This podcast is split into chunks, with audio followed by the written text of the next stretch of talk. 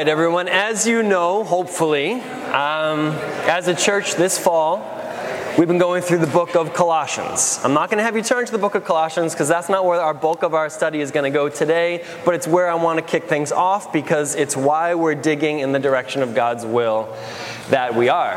Um, I don't know how long we'll be going through the book of Colossians, but I read through the first sentence of it again a couple of weeks ago and was struck. I got through one sentence and had to stop and realize there is a, a mountain sitting there in verse one, a, a word that is so big and so complicated that we can't go past it. I read the first sentence, and Paul introduces himself. He said, Paul, I am Paul, an apostle of Jesus Christ by the will of God. They stop right there. The will of God. Now, you guys have solved the problem in your own small groups, and I appreciate that. You can let me know now that you obviously clearly know fully what the will of God is by discussing it for five minutes. But for me, it felt like an unanswerable question. It felt like a confusing question. And it made me start asking next questions. Okay, so if Paul is an apostle by the will of God, that means that it was God's will that Paul become an apostle. So we go down that road. Let's just follow that little rabbit trail a little bit. So that means that God wanted it to happen, right? Right. Does it mean that God made it happen? We're getting iffy here. You're not sure if you're supposed to agree or not, so no one's answering. That's fair. But in Paul's case, God knocked him off the donkey, blinded him, and said, you're going to be my apostle, right? So God made that happen.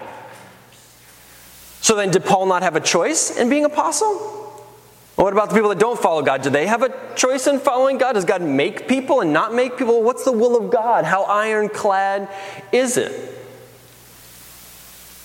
Well, it's the will of God that he would be an apostle. But that's not a title for Paul. That's an action and a calling. God didn't say, I intend to give you the role and title of apostle, as if it was role and title of pastor, elder, deacon, ministry leader, nonprofit president. It's not a title. It's an activity. God is saying, Paul, I demand from you that you make it your life's work to be a sent one, an apostle. I am not giving you a title, Paul. I am not giving you business cards. I am not giving you a logo and branding and a website. I am giving you a mission, and this is not optional because I have sons and daughters that need to hear about me, need to hear this gospel, and I've chosen you. Boom. Well, you know, in looking at people taking steps of faith and pointing towards Alexis, we saw the, the white rose earlier. Like, what is our role in listening to the will of God, in acting it out? Because I'm concerned that many people who think they're Christians are actually fatalists. They believe in fate rather than in God. Well, things are going to happen the way they're meant to happen. That's not actually a Christian statement. Although it, it can become Christian if we adapted to say things will happen the way God wants them to happen. But then we feel like we have to qualify that because there's lots of stuff that happens. See Israel right now. See other things in the world that clearly are not what God would wish to happen. So then how do you wrestle with what the will of God is when stuff happens that clearly could not be his will unless he's an awful divine being? But he's not.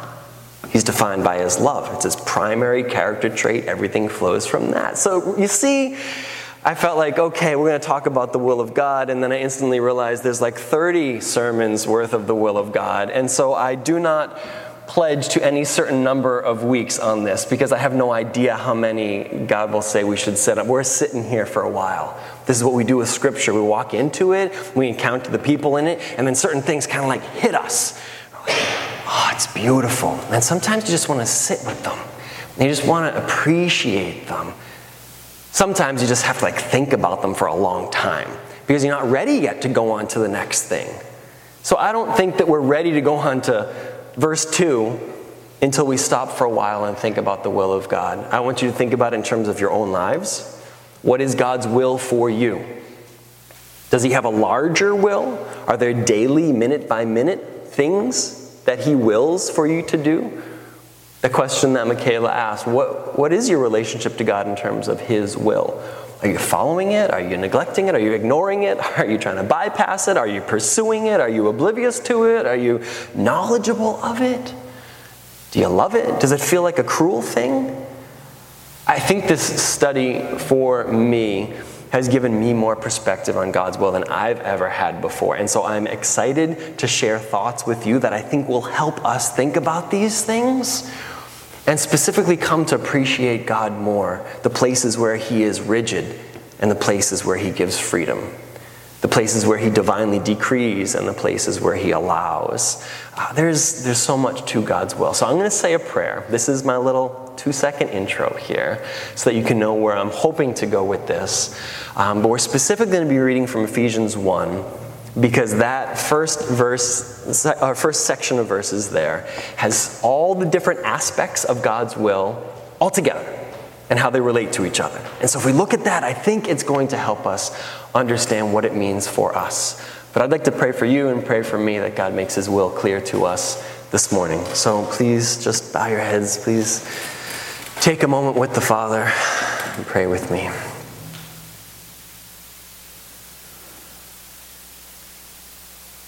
Father God, may your will be done in the reading of your word on earth here as it is in heaven. May your will be done in our relationships and marriages as it is in heaven. May we desire what your will desires in heaven. May we act upon tangibly do actions every single day that are based upon what your will calls for. May we submit to your will in the places where you're challenging us. May we come to know your will in places where we just weren't even aware. May we love your will and not feel like it's an anchor or handcuffs or a heavy weight meant to press us down. May we see your will as an expression of your goodness and your good pleasure. Thank you, Father, for your word, that in studying it we can come to know you better. Please open our eyes that we might see you and know you and love you more this morning. In Jesus' name we pray. Amen. All right, please turn to Ephesians one. And I'm going to give you the preface that will help you see what we're trying to get out of this. We're reading verses three through fourteen in Ephesians. If you have a Bible, or if you have a phone with an app, whatever, I would like you to read along with me. I'm going to be stopping. This is one of those times, since we're thinking about words, where different translations will say things differently. That's okay. Um, I'm reading from the English Standard Version. Just recognize where the differences are. Try to like absorb those variations of meaning. In this case, words are very important, and here is why. In the Bible, there are three different words that we all translate as will. Some of you are familiar with uh, the Greek language and how it relates to the word love.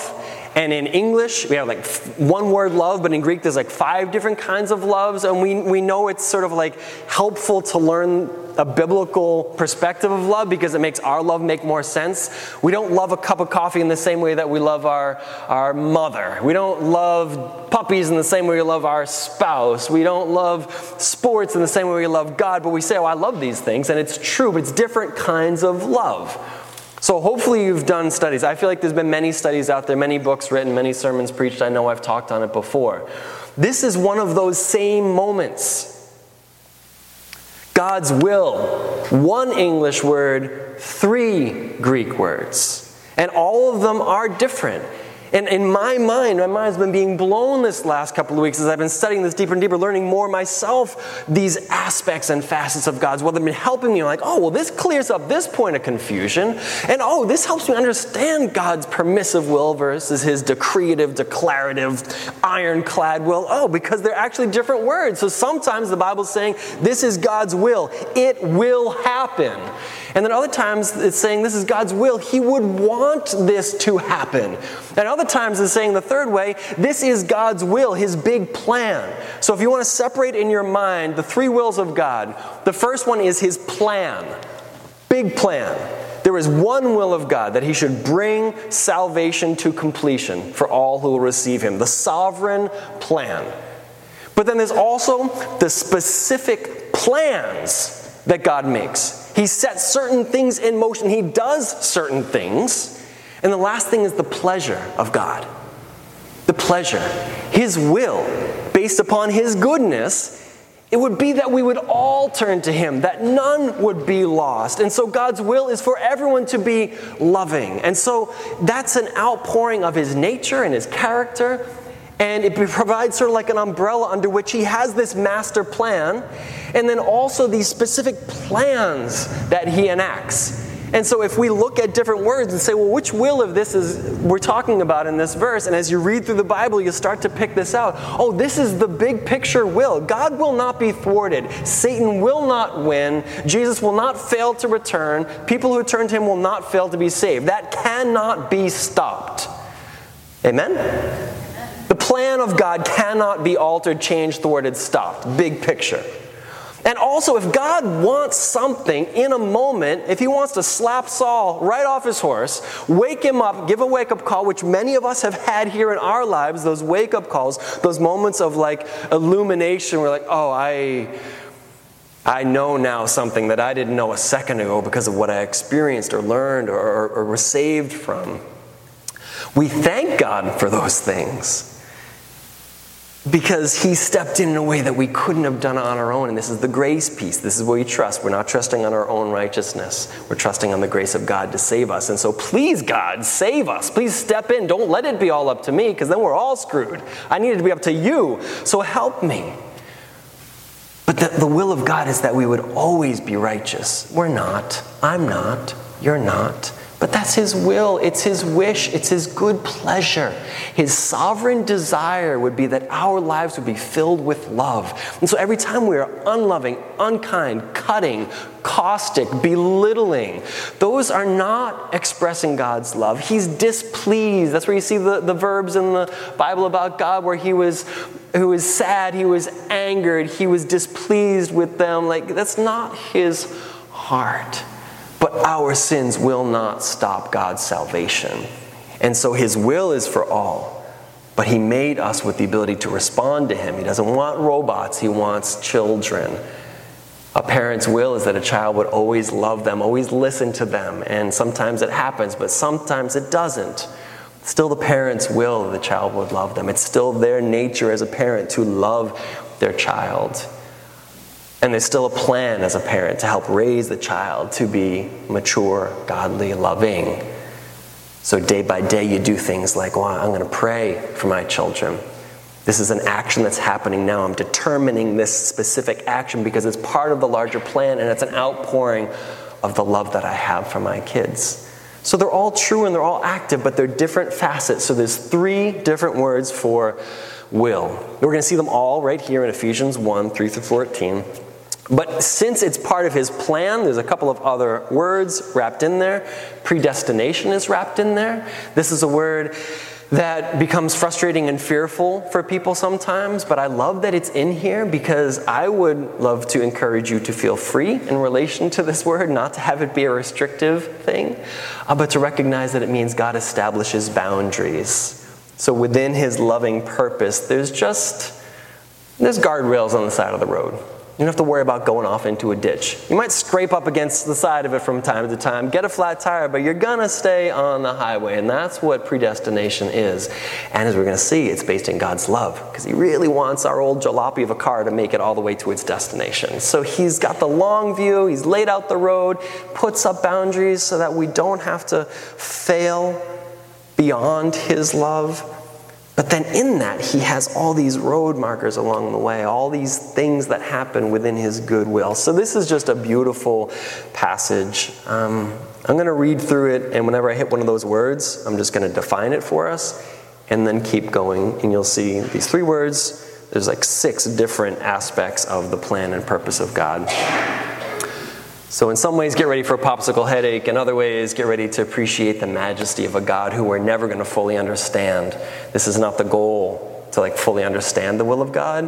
What I would like to do is stop misunderstanding it that would be fine with me. If we could just stop misunderstanding and charging God with evil, or blaming God for our poor choices, or worrying that maybe this whole thing is just sort of like a cosmic setup. We can dismiss all of that by understanding actually what was written in these original scriptures. Just a little bit of vocab lesson to help us get there. Ephesians chapter one, verse three. This is Paul again to another church, just like Colossians. Um, so he says, "Blessed be the God and Father of our Lord Jesus Christ. He's blessed us in Christ with every spiritual blessing in the heavenly places, even as he chose us in him before the foundation of the world, that we should be holy and blameless before him. In love, he predestined us for adoption." So the two words there we're going to focus on. Love, you can interpret that as his loving foreknowledge, because we know from Romans eight twenty-nine and First Peter one two, God's predestination is based upon his foreknowing everything that will happen and his love. So loving foreknowledge is the groundwork. It's the pavement of the road that God lays out. Predestination are those boundaries, that horizons, and proordizo, it actually just means like establishing a horizon, a line, a level line. It's establishing boundaries. Uh, it's not necessarily, uh, it's, it is not, not necessarily, it's not, um, a puppet's on a string God who's telling everybody what they will do and when they'll do. It's boundaries, literally what the word means. So those are the two words we start with as we try to understand the will of God. There's loving foreknowledge, there's predestination. What are we destined for by his loving foreknowledge? Adoption to himself as sons and daughters through Jesus Christ, according to the purpose. This word means the good pleasure and the goodness of God. So his purpose is good because he's good. So his plans are good. They're for good because he wants good, and he's causing good, and he's establishing boundaries to maintain good, and he's going to do specific actions and decree them for good. And his will is that it would all be good. When he made creation, it was all good. All good. Everything was good. twenty-four seven, the smallest molecule to the largest unit, good. He just saw that it was good because that's his will. His will, his creation would be good. Sin comes in and wrecks things. God doesn't come in and wrecks things. God comes in and restores things because he made it good and he can remake it good again. This is the salvation plan. So according to his goodness, his good purpose, his good pleasure of his will. This is the first will. If you're interested in the Greek word, it's called thelema. It means the sovereign pleasure of God. It is God's sovereign, divine pleasure that makes up this version of his will. When we apply it to ourselves, we're like, these are all the things we would want. What I wish would happen. I would wish that my wife and I would always clearly communicate and never have any friction between us. I would wish that. That is my heart. That's her heart too. That doesn't always manifest in reality. That's why we got great chances to practice forgiveness and apology and like unity. But the wish is there. The desire is there. Our desire is for good for each other. And because God's nature is the goodness and love of God, thelema is this word, good pleasure. So some places when we read the Bible, God's will, it's what he would desire to be based upon his perfect goodness. First one, thelema. All right. So, he's set up these things, his loving foreknowledge, which he set in the horizons and the boundaries, according to his purpose, which is his goodness, of his will, his sovereign desire, to the praise of his glorious grace. So, that's all for God's glory, which he has blessed us in the beloved through, through Jesus. We've received some of this. So, in Jesus, we have redemption through his blood. So we get fixed up, patched up, sealed up, healed up by Jesus. The forgiveness of our sins. We do not have to stay in our sins. We do not have to be punished for them. We can just be forgiven. We can take them off. That's the gospel of grace.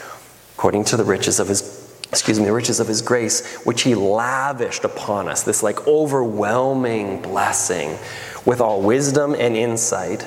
making known to us the mystery of his will. So this is the Lamb again, the sovereign pleasure and the desire. There's a mystery to it. What is God's good desire in the situation or in the world or his purposes? This is a mystery. But he makes known to us his pleasure is that everyone would be saved.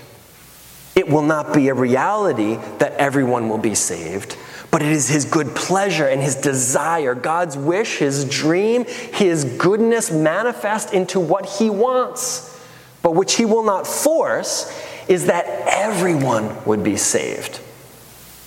So we get to know this mystery because we see Jesus. Like, man, if God is willing to let his own son die, there's no mystery about that anymore. He's willing to do anything to save me from my sins. He's willing to do anything to save you from your sins. So the thelema of God becomes clear through Christ. You may look at the Old Testament, you may look at the world, you may look at other places and say, is God good? Is God not? Is the world good? And you ask questions. But if you see Jesus, there's no more question. There's no more mystery. The wisest person ever being willing to talk with the littlest children. The most loving person ever being martyred and crucified unjustly and not saying a peep, taking it. The perfect person being punished for all the sins. Like, there's no mystery anymore to the wish and desire of God when he goes to that length and then saves us by the resurrection of his son. So th- that part of it, but it's still always a mystery about the specific decisions. That's why we pray about how to use our money. That's why we pray about who to marry, what school to go to, what church to attend, what job to take. The, the specific determinations, they need to fall within the thelema of God. Is this, does this somehow achieve or fall within the boundaries of the goodness of God?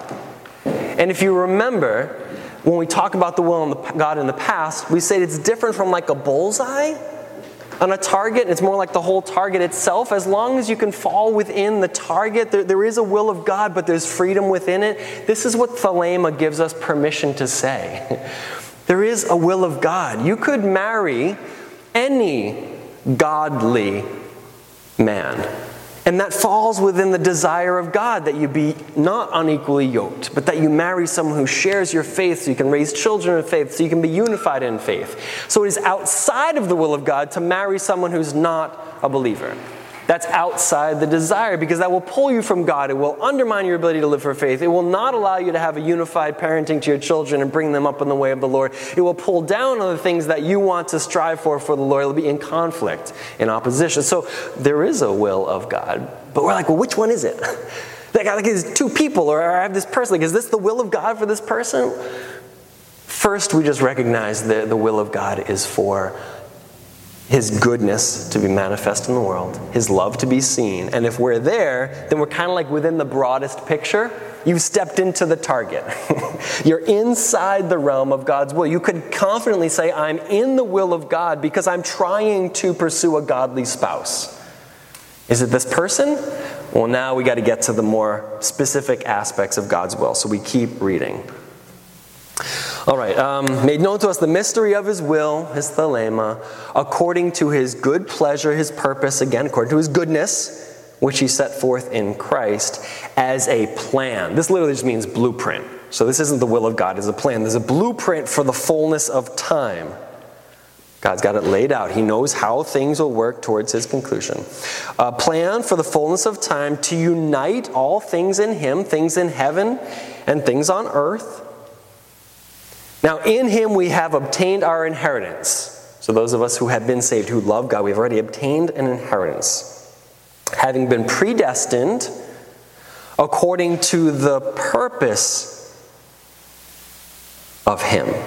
And we're going to stop right there because that word is another one of these words that's translated as the will of God, according to the will of him. And this one is prothesis, and it just means the sovereign plan. The big picture plan. Every time this word is used in the Bible, it's talking about the salvation plan. What is the will of God? The will of God is that he redeem his creation. And that's a perfect answer. But it falls within the good pleasure of God. Because his goodness wants to address the sin. Wants to address the brokenness. His goodness determines his will. His sovereign plan. So you see, we're set up to kind of follow along this specific will of God plan. And it is him who works all the things out according to his, here's the third one, his counsel. This is also translated as will. This word is boulé, and it just means the specific, determined actions. God makes decisions. He makes things happen. He works all these things, the details, according to his counsel, his decision-making, based on his desire, thelema, his sovereign pleasure. So you have the three words right there, prothesis, boule, and thelema. And the middle one, the council, this is the word in ancient Greek which was used to describe the uh, Roman Senate. So picture the Senate. It's the council. What is the will of the Senate? We have determined, based upon all of our discussion and based upon our um, facts, pros and cons, that this is the determination of the council. In modern Greek, I'm told that it also refers to parliament. So it's the same concept. God has this council within himself. When we seek wisdom, we kind of like chew on the will of God. We chew on scripture. We pray. We talk to each other. We wrestle with things. And then we come to a determination. God does this as well. He's like, in this moment, I'm going to do this thing based upon the counsel of my will. So it's not just the sovereign pleasure. It's not the plan, the will of God, end to beginning. It's like based upon wrestling with this moment, this is the thing to do. This is the right thing to do. And so God's will is a plan. God's will is specific decisions. And God's will is a good pleasure according to his nature. And you see them all right here. So let me read verse eleven again, and then we'll just read through the end. So in him we've obtained our inheritance, having been predestined according to his will. The plan. The will of him who works all things according to the will. The determinations, the counsel.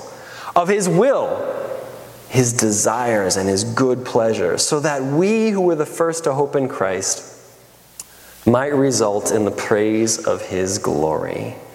And in him, you also, when you heard the word of truth, the gospel of your salvation, and you believed in him, you were sealed with the promised Holy Spirit, who is the guarantee of our inheritance, until we acquire possession of it, to the praise of his glory. So we stopped there. We've thought a lot. We've thrown a lot of concepts and ideas out there. What I see in this is a great opportunity to once again have confidence in the Word of God. Because the will of God is one of those specific areas that people have some of the biggest doubts. Have you ever heard this verse in Matthew eighteen? It is not the will of my Father who's in heaven that any of these little ones should perish. Which will is that? It's not his will. Or maybe you've heard from First Samuel, remember um, the story where it says, if someone sins against the Lord, who can intercede for him? They did not listen to their father, for it was the will of the Lord to put them to death. Hmm. So it's not the will of the Lord that anyone should be put to death, but it was the will of the Lord to put them to death. It is not the thelema of God that anyone would die. It is not his good pleasure. Remember that verse that says the Lord is not slow in keeping his promises? Because he does not wish, thelema, his pleasure is not for anyone to die.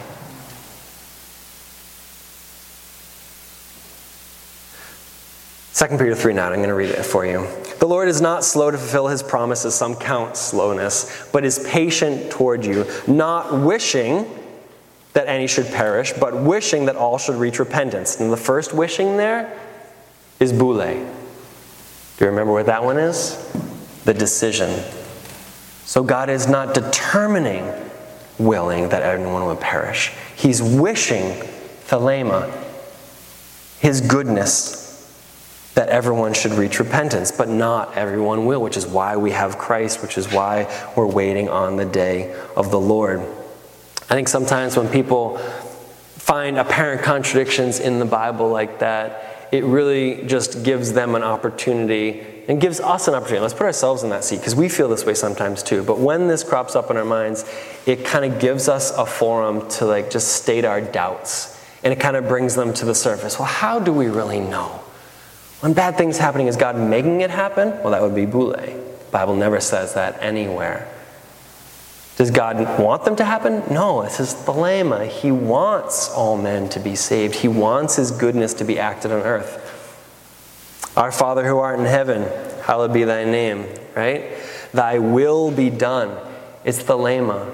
When we're praying for that, you're praying that all the things that give God pleasure would happen in this day. May your will be done. I pray that how I treat people, I pray that how I go to work, I pray that the attitude that I have, I pray that it would be according to your sovereign pleasure. Not, is it your will that I have the Rice Krispies or the Cinnamon Toast Crunch? Right? We're looking for the will of God, and sometimes the will of God is us to express his love. But every one of us is different, so we're going to express it in different ways. So the question for us, and the one I want us to think about, is when you're approaching your decision-making, which will of God are you praying for? Which will of God are you pursuing? Let's take a job. I want to take this new job. You want to take this new job. Is it God's will that we take this job? Well, you start with the big picture. Does this job in some way satisfy the pleasure of God? Does it provide for my family in such a way? Does it help the economy of a country in such a way? Does it produce some sort of good that can help other people? Is there some benefit to, okay, well, great. There are probably some jobs that are not in the will of God because they don't do anything good, or they're not good for us, or they produce something bad. Okay, well then, as Christians, we would stay away from that. And then we step a little bit further and we say, all right, Does this plan fit? How does this plan fit within God's overarching plan? Sovereign plan, salvation plan, the plan, the will of God. Well, either it's going to give you people to witness to. So you're there to achieve the will of God by saying, now I'm going to bump into people who don't believe in God, who might hear about God through me. So it's God's will because I can be a witness there. Or it could achieve the sovereign plan in our own lives where this job is going to be so hard, it's going to sanctify and purify me because I'm going to have to wrestle with it all the time so that I will be sanctified unto glorification. God will work this job in me so that his big plan of salvation is accomplished in my life. Maybe our selfishness is too strong. Maybe our self-reliance is too strong. And this job is going to take it away from us. And that's part of the plan, because we need to be humbled, perhaps, or we need to be more trusting, perhaps. We're, we're being improved, and God uses good and hard things to sanctify us for his glory. And so we move through the layers, like, does this fit within his will? Is this okay for me to do? Okay, well then I'm in the will of God. Does this satisfy some goal? How does Christ manifest himself in this? What? How does this work towards the kingdom? I think in the past, it's been more prevalent that if someone wanted to really do the will of God, they would want to go into full-time ministry. They'd want to become a pastor or a missionary or a professor in a Christian college with the feeling, and it can be true at times, with the feeling like if I could just invest myself full-time into talking about the Lord and teaching others about the Lord and doing those things, then I would be doing the will of God most clearly. But if I go and I work at a job and I just sit behind a computer, or I make widgets, or I do spreadsheets or whatever, you know, pave roads, teach children, then like, well, that's my other job, and so I need to get into ministries at the church to make sure that I'm doing something spiritual with my life as well. That's the entire wrong way to look at it, because all the people who need God are all the people outside of church, so we need to be around them all the time, being Christians near them. So what do our jobs give us opportunities to build the kingdom? If your job does that, if you work with anyone, even one other person, it gives you the opportunity to build the kingdom of Christ. So it's God's will being done. His sovereign plan is being done in that moment. And then as we step closer and closer into prayer, then we start to feel like, okay, God, I feel freedom. I could really make this decision. It fits into your will, your good pleasure. It fits into your plan. Is this the plan? And if we have that feeling of peace, if others confirm, and if we read Scripture and feel like, yeah, I'm getting a green light from the Lord, then we just confidently jump in. And then we can say, I feel like this job is God's will. Or I feel like moving to Taunton is God's will. It fits within his plan of reaching more people for Christ. It's based upon his goodness. It's an outpouring of goodness meant to elevate different people in their giftings and, and equip the saints. This is good. And then he opens an opportunity and provides a, a landlord and grant funding and support that was unexpected. It's like, ah, God is determining that this would happen. God makes this happen, is making, has made, will make this happen. But we can only discover that as we pursue. Instead of we wait, I don't know, is it God's will, is it not? But then we realize, oh dear God, if you didn't make the things happen, if you didn't have a determination to step into our world and make and force things to happen, nothing good would ever happen. So we invite God to enact his will in our lives. So this brings us to our, our last scripture to look at. And like I said, we're just going to continue this conversation for weeks and weeks. Ephesians five seventeen simply says, "Do not be foolish, but understand what the will of the Lord is." So our goal, our pursuit, is to understand what the will of the Lord is. So which will do you think that is? The plan, the plans, or the pleasure? Just take a guess if your Bible doesn't have it in the margin. All of them? Well, it's only one word that got picked, so they had to pick one word to write. Understand what the will of the Lord is. Which will do you think is mentioned there? Pleasure? Plan? Pleasure? It is. That gives us our starting point to this whole conversation. If you will simply know what delights the Lord, your whole life will make sense. It will not be easy, but it will make sense, and it will be towards good. This is the grace versus the law. If we made it our whole life's mission to know the determinations of God, that's such a harsh legal approach. That's religion as opposed to faith. I don't want to tell everybody here what exactly they have to do and when. And I don't want you to tell each other, this is what you have to do and when. I want you to know the pleasures of God. Because by that measurement stick, everything you pick can fall within the big target. And then it's just a matter of, well, how impactful can we be? Could we really, with God's help, shoot a bullseye on that? That would be great. But even like the weakest arrow on the outer outskirts of the target is still within what will please God. This gives us confidence. This takes away our doubts about the control, the manipulation that we sometimes charge God with. That's not who he is. So as we step into kind of a thinking about God's will, I encourage you to do little studies on your own. Just do a little Google search. Bible verse with the will of God, and you'll see there's like over a hundred. And then just start thinking to yourself, what are they talking about in each of these passages? But our goal has to start with loving what God loves. He is a God of love. It is a plan of love. His Son is a Son of love. All the spiritual gifts are meant to be done in love, and if they're not, they're useless. The greatest commandment is love God, love your neighbors. Everything has to start from love, and yet will feels confining, feels predetermined, feels like authoritative. It's not that sort of thing because it falls within the pleasure of God. And the more you know him and what he loves, the more it will determine every single step, and you will care for your people better. Your people will feel so much more loved by you because you know how to love like God loves, because you see it in him, you're like, that's so good, and then pursuing that yourself will make all the determinations fall closer and closer and closer into alignment with his Son. So this is where we stop today, but it's also where we start. Just be thinking about the bigness of the will of God, the complexity of it, but start with knowing his thelema. Seek after it. Here, do not be foolish. So if you think you know what's best, if I think I know what's best, we're fools. But if we can know what God loves, ah, that's the beginning of everything. Understand what the sovereign pleasure of the Lord is. Michaela, I'm going to invite you to come forward whenever you're ready to lead us in communion. I'd like to say a word of prayer for us now.